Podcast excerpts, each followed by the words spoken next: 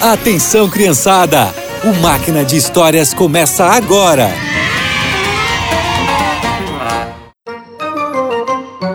Olá, crianças! Quem gosta de comemorar alguma data especial, ir em um aniversário ou até mesmo um casamento? Na época de Jesus, as pessoas gostavam de ir nas festas de casamento, sabiam? Em uma das suas pregações, ele contou a história de 10 moças convidadas para um, e eu vou contar ela para vocês hoje. Antigamente, a festa de casamento durava vários dias. Ela começava com o noivo indo buscar a noiva e levar ela para a casa em que iam morar.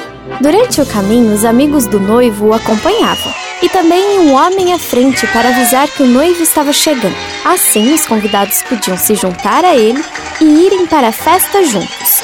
Isso se chama cortejo. Bom, tinha chegado o grande dia. As 10 moças estavam empolgadas com o casamento dos amigos. Meninas, vamos esperar o noivo na rua principal. Ótima ideia, Débora. Ali é mais fácil para irmos juntas pro cortejo. Mas como a gente vai saber a hora certa? Podemos nos encontrar lá na metade da tarde. O que acham? Sim, claro, tudo bem. Cada uma foi para casa se preparar para a festa. 5 delas eram muito cuidadosas.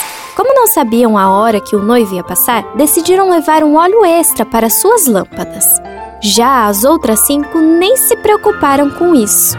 Elas sabiam que o noivo podia demorar, mas acharam que o óleo que tinham era o suficiente. Já era o início da tarde quando elas se encontraram. Ah, eu tô tão animada! Ai, eu também. Todo mundo vai nesse casamento. É, mas o noivo ainda não apareceu. Ih, Ana, já vai começar a reclamar? Ainda tá cedo. Já, já ele aparece. Gente, vamos sentar na sombra. As 10 moças sentaram e ficaram esperando. O tempo passou e nada do noivo aparecer. Ai, já tô ficando cansada. Ai, eu tô com fome. Acho melhor acendermos as lâmpadas. Daqui a pouco começa a escurecer. Elas continuaram esperando. Deu pôr do sol e nada do noivo. Umas começaram a bocejar.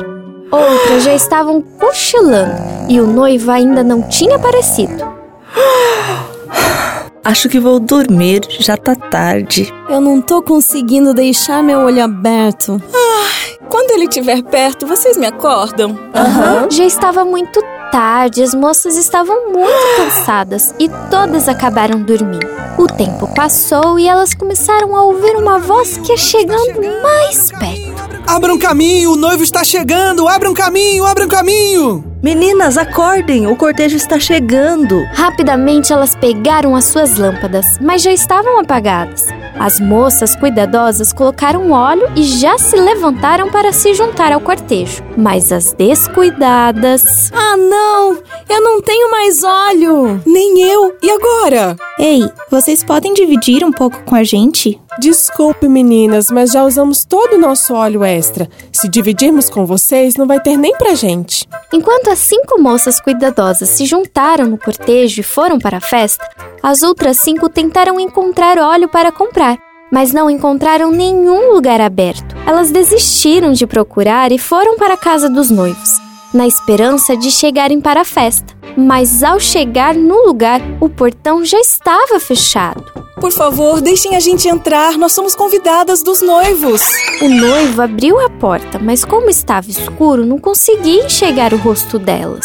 Sinto muito, mas eu não reconheço vocês. Meus convidados vieram comigo. Boa noite. Ele entrou e fechou a porta.